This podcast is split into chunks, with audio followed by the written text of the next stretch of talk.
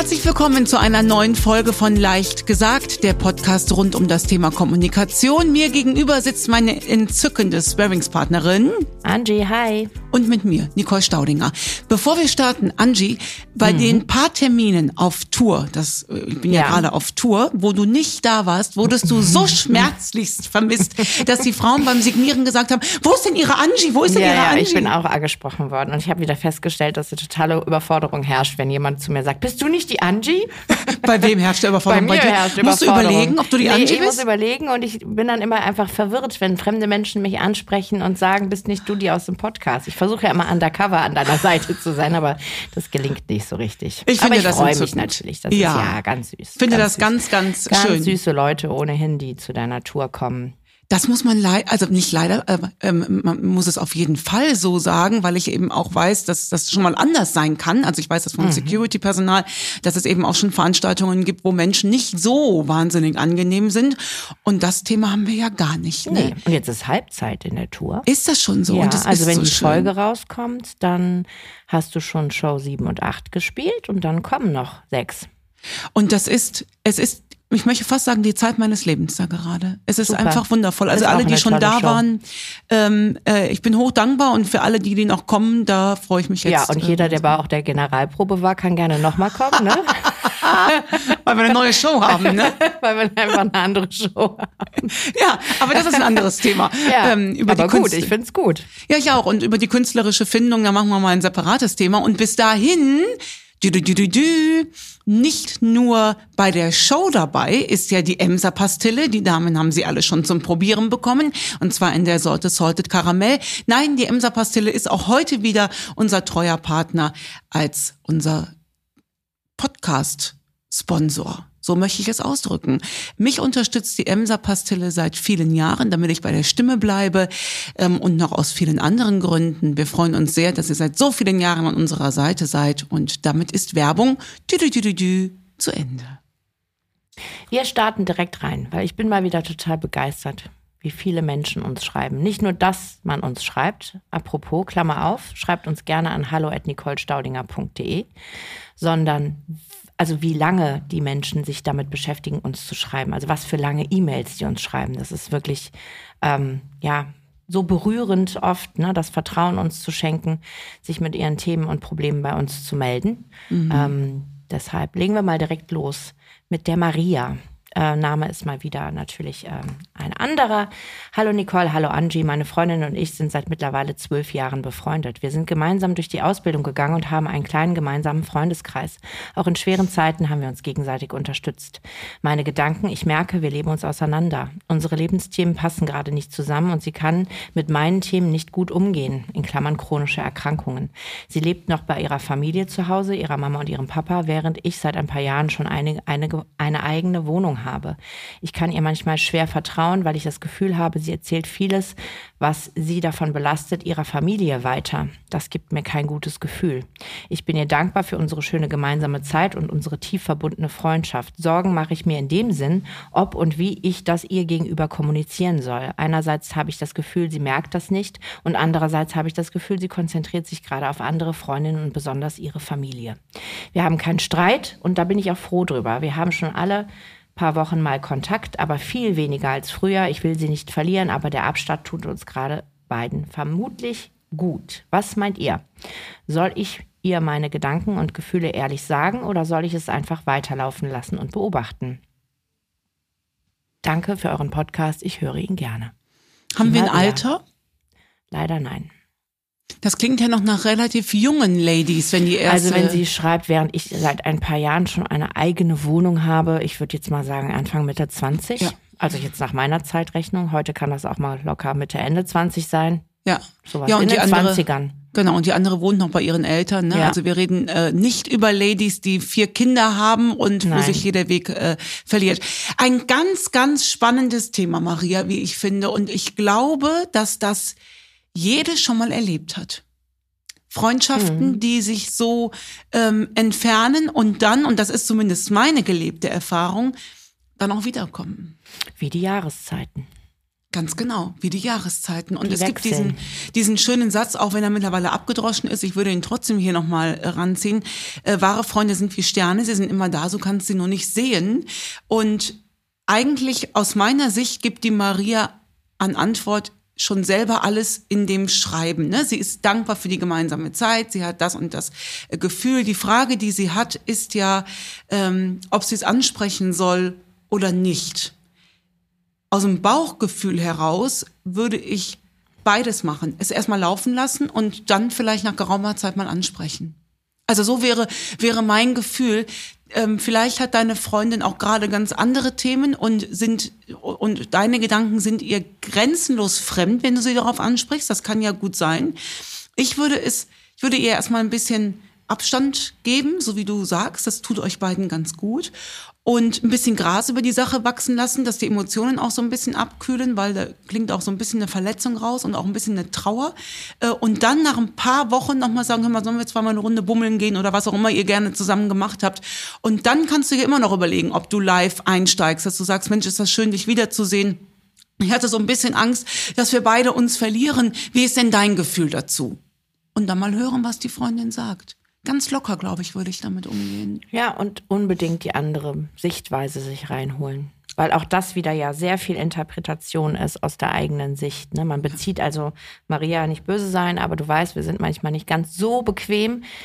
Da ist ja auch wieder diese Interpretation drin, sie interessiert sich nicht für meine Themen, ich habe das Gefühl, sie erzählt das weiter. Ne? Also ist das Misstrauen bei dir, ist das Misstrauen bei anderen? Ne? Das würde ich unbedingt mir reinholen als Reflexion. Ja, auf jeden Fall. Und ich finde die Frage, sag mir mal deine Gedanken dazu. Oder eine Aufforderung ist es ja in dem Fall, finde ich immer wunderbar offen. Dann kannst du einfach mal horchen, was sie dazu sagt. Und vom Gefühl her würde ich denken, sie fährt aus allen Wolken. Ist aber nur ein Gefühl. Genau. Und auch nochmal das Thema mit den eigenen Themen. Das ist beim Durchlesen mir ein bisschen in den Sinn gekommen. Ich weiß, was du meinst, Maria. Aber auch da nochmal drüber nachdenken, ob man so auf seinen Themen weißt du, beharrt. Also so beharrt. So meine Themen, das ist chronisch. Ich meine, dein Leben wird, und es tut mir leid, dass die chronische Erkrankung da ist, aber ich denke, es wird in deinem Leben auch noch was anderes geben, außer das. Ja. Ja, aber also für mich klingt das so, als ob die Freundschaft Bestand hat. Ja. Viele, viele Jahre noch. Ja, das denke ich auch. Da lass dir mal von zwei älteren Damen, die wir ja dann schon sind. Ja, das ist verrückt. Anfang Veto, 20. Veto, ja, aber die sind doppelt so alt. Ja, aber wir sind keine älteren Damen. Das fangen wir auch nicht an, uns einzureden. Also ich bin ja noch mal ein paar Jährchen älter als du und ich bin noch keine alte Dame. So. Gut. Ich fühle mich heute Morgen ein bisschen wie eine alte Dame. Okay. Das lasse ich mal bei dir. Gut, gehen wir weiter zur Sandra. Die Sandra schreibt uns: Hallo, ihr Lieben. Ich kenne euren Podcast seit gestern, schreibt sie, also noch ganz kurz. Und heute Morgen ist mir was passiert, da wäre ich gerne noch ein bisschen schlagfertiger gewesen. Also wir sind wieder bei der Schlagfertigkeit.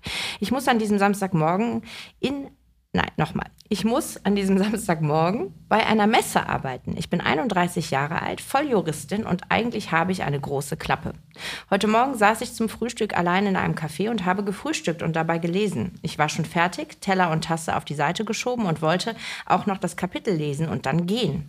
Auf einmal höre ich, wie ein Mann sagt, das ist ja geil, alleine an einem Sechsertisch. Ich habe aufgesehen und sehe 6 ältere Herrschaften. Einer meinte dann ein bisschen netter, ob sie sich denn dazusetzen könnten. Daraufhin habe ich mein Buch eingepackt, bin aufgestanden und habe gesagt, dass ich jetzt gerne gehe, da ich nicht neben solchen Leuten sitzen möchte. Ich meine, ich musste gehen, aber ich ärgere mich, dass es mich so ärgert. Aber sie hätten doch einfach nett fragen können. Ich fand diesen Spruch einfach so dumm und unnötig, dass man extra laut über jemanden spricht, der in Hörweite sitzt und dann einfach... und man auch einfach anders hätte ansprechen können. Vielleicht hättet ihr was dazu zu sagen. Lass mich raten, du weißt was dazu zu sagen, oder? Nein, weil ich das gar nicht als Angriff sehe. Ja, habe ich mir fast gedacht. Deshalb habe ich zwischendrin geschmunzelt, weil ich mir gedacht habe, das würdest du null als notwendige Situation sehen, schlagfertig zu sein. Ja, aber es ärgert sie ja. Also für sie besteht die Notwendigkeit. Total. Und der Satz war, alleine an einem Sechsertisch? Habe ich ja, ne? Ja, genau, geil. Das ist ja geil. Alleine an einem Sechsertisch. Also so quasi als Aufforderung, dass sie sich da hinsetzen wollen. Ja, so hat sie es interpretiert. So hat sie es interpretiert. Ja, ich würde denjenigen angucken und sagen, ja, geil, ne? So, Punkt. Also, ich verstehe das Problem gar nicht. Geil, alleine an einem Sechsertisch. Wahrscheinlich hätte ich ihn angeguckt und hätte gesagt, wer kann, der kann. Ja, genau. Ja gut, das ist wahrscheinlich, wer kann, der kann. Ja, oder denk mal drüber nach. Irgendwie ja, oder sowas wie, ja, nicht mehr, wahrscheinlich nicht mehr lange ja, alleine. Ich befürchte nicht mehr lange.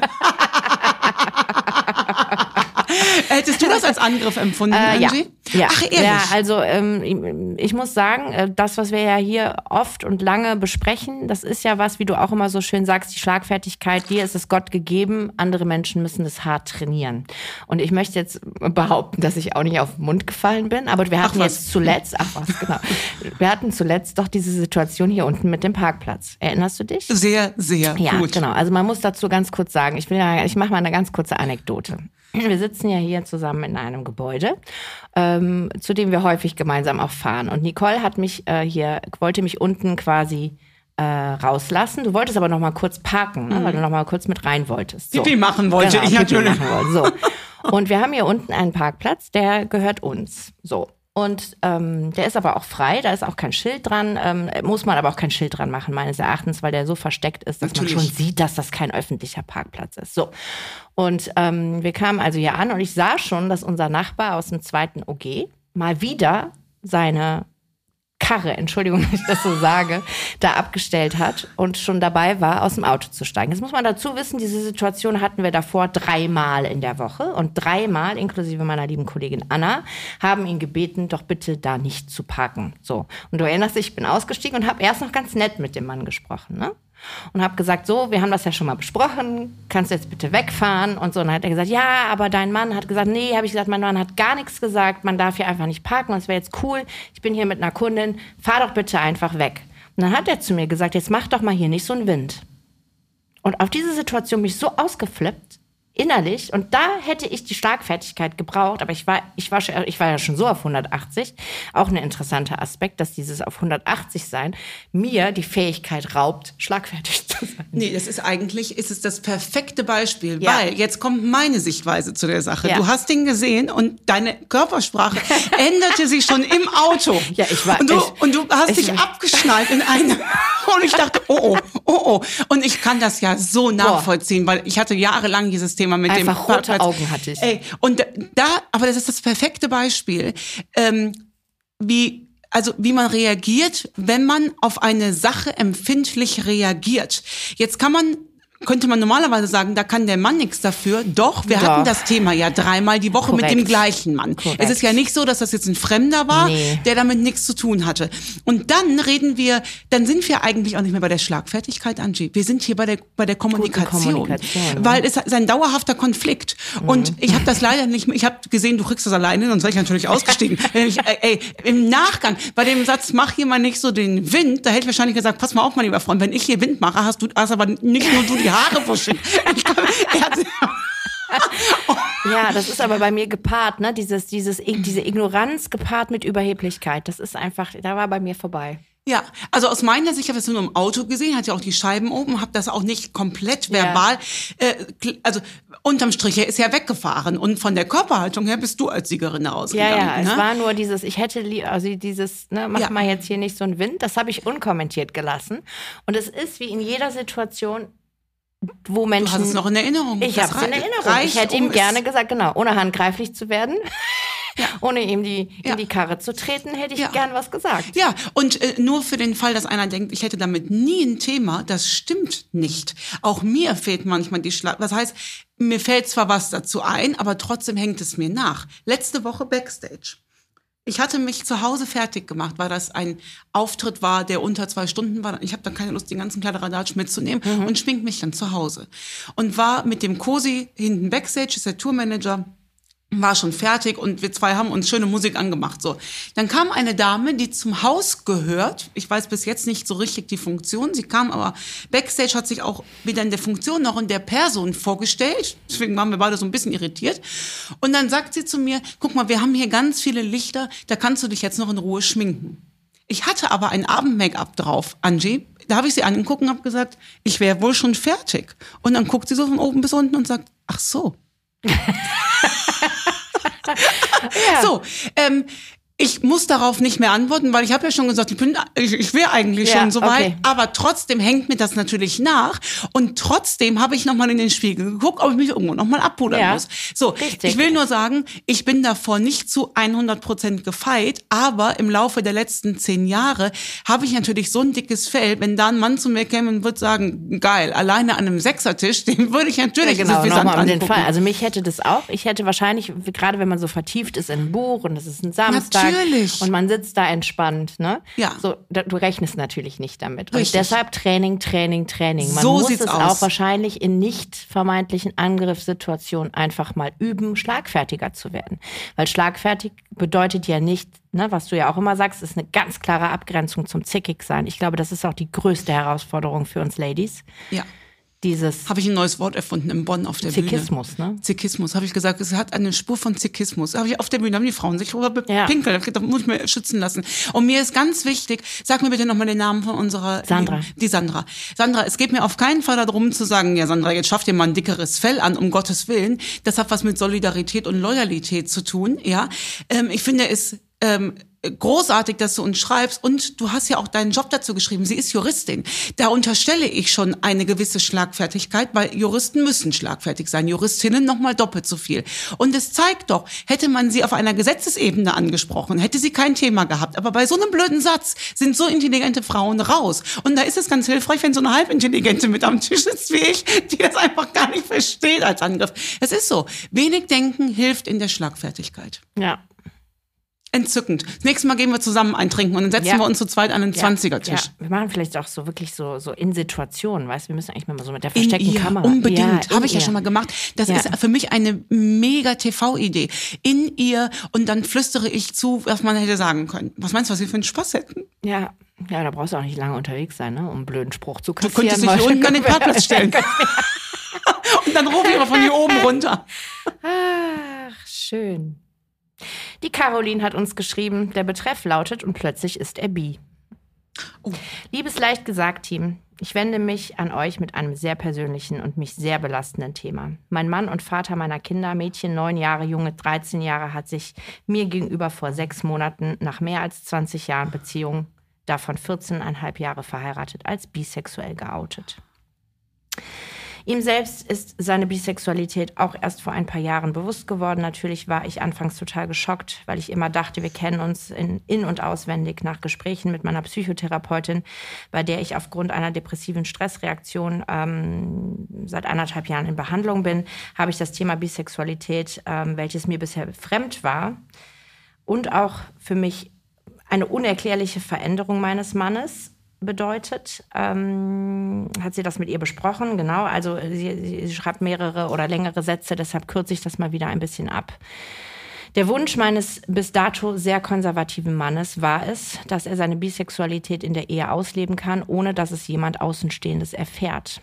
Da das für mich überhaupt keine Option ist, sind wir seit diesem Sommer getrennt. Unsere Familie und unsere engsten Freunde wissen Bescheid. Einige haben die Bisexualität als Grund für die Trennung und die vorherigen Schwierigkeiten bereits vermutet, da mein Mann einige weibliche Züge, Eigenschaften hat. Das zum Hintergrund, jetzt kommt sie zu ihrem Anliegen, die liebe Caroline. Ich bin grundsätzlich ein sehr offener und kommunikativer Mensch, habe aber Angst vor der Reaktion oder den Nachfragen meiner Mitmenschen, zumal ich Privatsphäre meiner Kinder und mir schützen möchte. Deswegen würde ich von euch gerne wissen, wie ich in solchen Situationen reagieren kann, ohne zu viel zu sagen. Ich befürchte, dass viele keine Grenzen kennen und bohren oder Sprüche wie, das war doch schon wohl immer klar, fallen könnten. Zumal wir in einem Ort wohnen, wo wir aufgrund von Schule und sozialem Engagement sehr bekannt sind. Den Kindern haben wir es freigestellt, ob sie die Bisexualität ihres Vaters bei ihren Freunden thematisieren möchten. Trotzdem haben wir, auch unser Sohn, sehr große Sorgen vor möglichen Hänseleien in der Schule. Wie kann ich meine Kinder auf mögliche Hänseleien, blöde Sprüche, kommunikativ vorbereiten? Und ihr setzt die Trennung sehr zu. Und sie wünscht sich einen Tipp von uns. Wow. Boah, Caroline. Können wir nicht helfen. Also sehe ich mich grenzenlos mit überfordert. Ganz großes Thema. Ich glaube, da hilft jetzt dieses Trainerinnen wissen nicht weiter. Ich glaube, dass wir hier an therapeutische Hilfe, da ist sie ja auch schon dran müssen. Also fällt mir viel zu ein, aber nichts Fundiertes. Mhm. Und ein Tipp, das ist ja wirklich, das ist ja in alle Richtungen erstmal schwierig zu verknacken. Dann diese Wohnsituation, ich könnte mir vorstellen, sowas würde man in der Kölner Innenstadt anders kommunizieren können als auf dem Land. Mhm. So ist zumindest auch meine gelebte Erfahrung. Finde ich extrem schwierig. Ja, finde ich auch extrem schwierig. Aber aus all dem, was wir hier schon so besprochen haben, gibt es nicht eine gewisse Parallele zu dem Thema, auf seine Krankheit angesprochen werden wollen oder nicht? Das, ne, so dieses, man hat Angst, darauf angesprochen zu werden. Wenn ich das jetzt in der Parallele sehe zu diesem Thema, manchmal möchte man angesprochen werden, manchmal nicht, je nach Tagesform. Kann ja auch hier passieren, dass es vielleicht Menschen im Dorf gibt, die ihr zugetan sind und ihr vielleicht auch beistehen möchten und nicht nur das Thema des Lästerns oder der Hänseleien sehen. Die gibt es ja bestimmt, diese Menschen. Ja. Diese Parallele zu sagen, kann man nicht daraus sich was ziehen, wenn man in den Momenten angesprochen wird. Ich glaube, das ist was Caroline auch gerne wissen würde, darauf, wie man darauf reagiert, nicht darüber reden zu wollen. Ne? Ja, ohne dass es zu gewichtig wird. Weil ich meine, das ist jetzt leider ein Umstand, erstmal da nochmal viel Kraft, ne, für die nächsten Wochen, Monate, Jahre, das zu verknapsen. Ne? Das ist das Psychotherapeutische. Aber ich glaube, so aus dem Alltag heraus, gibt es da nicht Parallelen zu diesem Thema? Ich würde noch einen Schritt vorher anfangen. Also wenn angenommen, das ist jetzt meine Freundin und ich würde da wirklich jetzt, sie würde wirklich vor mir sitzen und sagen, gib mir mal einen Tipp. Und so ähnlich ist ja das Verhältnis hier zu unseren Hörerinnen. Ich würde einen Schritt davor hingehen. Für sie ist das ein Riesenschock. Ihr Mann liebt auch Männer. Das verstehe ich. Wenn wir hier es schaffen, mit dem Perspektivwechsel nochmal drauf zu gucken, dann ist es ja, und das mag jetzt wirklich übergriffig klingen, aber ich versuche nur einen Zugang zu finden, dann ist es ja, dein Mann liebt viele Menschen. Also die Basis ist ja hier Liebe. Er liebt nicht nur Frauen, er liebt auch Männer. Das an sich ist ja weder schlimm noch eine Krankheit. Das ist ja erstmal schön. Ich glaube, das Schlimme ist, dass er es ausleben möchte, ne? Ja, und dass es auch nach so vielen Jahren, er weiß es, sie hat ja geschrieben, er weiß es jetzt selbst auch schon seit ein paar Jahren. Das Schlimme ist, es zu verheimlichen und so weiter und so fort. Und wir haben hier das große Thema, dass wir zwei Was will ich haben. Der Mann kann ja sehr gut kommunizieren, ich will das ausleben. Und die Frau sagt ganz klar, ich komme damit nicht zurecht. Und dennoch bleibe ich dabei, die Basis dazwischen ist Liebe. Was jetzt wenig rauskommt, ist, wie das Verhältnis zwischen den beiden gerade ist. Ne? Wo die stehen, das ist ganz wichtig. Aber mit diesem Perspektivwechsel, glaube ich, ist es hilfreich, an die Kinder ranzugehen und zu sagen, pass mal auf, Mäuse, der Papa hat sich dazu entschieden, der liebt jetzt nicht nur noch Frauen, der liebt auch Männer. Das ist erstmal grundsätzlich toll. Ich als Frau sage aber, für mich ist es schwierig, da würde ich auch keinen Hehl drum machen. Jetzt ist die Frage, wie geht ihr damit als Kinder um? Und da würde ich mir jetzt wirklich tiefenpsychologische Betreuung tatsächlich wünschen an diesem Punkt, damit die Kinder gut aufgestellt sind. Weil die Frage ist, welchen Blick haben die Kinder auf ihren Vater? Und ich will jetzt all die Adjektive, die vielleicht von außen kommen, die will ich jetzt gar nicht wiederholen. Und dass wir die Kinder gescheit aufstellen. Und dann würde ich aus dem Bauch heraus das aufgreifen, was du gesagt hast, eine Art Gebrauchsanweisung für außen. Wenn du angesprochen wirst, zu sagen, ja, mein Vater hat sich dazu entschlossen, alle Menschen zu lieben, sei mir nicht böse, mehr möchte ich an dieser Stelle heute mit dir gar nicht besprechen. Genau, und auch diese, ich meine, das ist ja eine normale Reaktion auch auf Dinge, die Leute gar nichts angehen. Natürlich nicht, aber also, die reden ja. Also ja, genau, aber dieses Nachbohren, ne, da kann man ja wirklich auch sagen, sei mir nicht böse, aber da möchte ich heute mit dir ganz bestimmt nicht drüber reden. Richtig, ganz genau. Und vielleicht gibt es aber auch Menschen, mit denen sie drüber reden will. Ne? Genau, und dieser Gedanke, der hat mich eben nur begleitet, weil vielleicht ja auch da Menschen sind, die ihr... Genau, die vielleicht Ähnliches erlebt haben und ihr da vielleicht auch helfen zur Hand gehen wollen. Soll keine Seltenheit sein, dieses Thema. Ja. Nein, aber für die Annahme im Allgemeinen, glaube ich, hilft der Perspektivwechsel, dass es weder ein Verbrechen, Gott sei Dank, nicht mehr ist. Komm, hatten wir ja auch andere Zeiten. Noch etwas grundsätzlich Schlechtes. Es ist halt nur für den Lebensentwurf, der ursprünglich vor vielen Jahren mal gewählt wurde, für unsere Hörerin nicht vereinbar. Ja, und auch für das eigene, also Frau sein, ne? Ich kenne aber Paare, die auch so leben. Ja, gut. Aber ne? Also da ist gut, jeder Jack anders, entscheidet, ne? Dass sie das nicht möchte. Ja. Absolut. Ganz also, krass. Karin, ich wünsche dir für diesen neuen Abschnitt, das ist ja ein neuer Abschnitt, ja. Wirklich gute Menschen an deiner Seite und gute Freundinnen, die zwischendurch mit Musik und Wein vorbeikommen. So sieht's aus. Das war's für heute. Vielen Dank fürs Zuhören. Auf bald. Bis bald.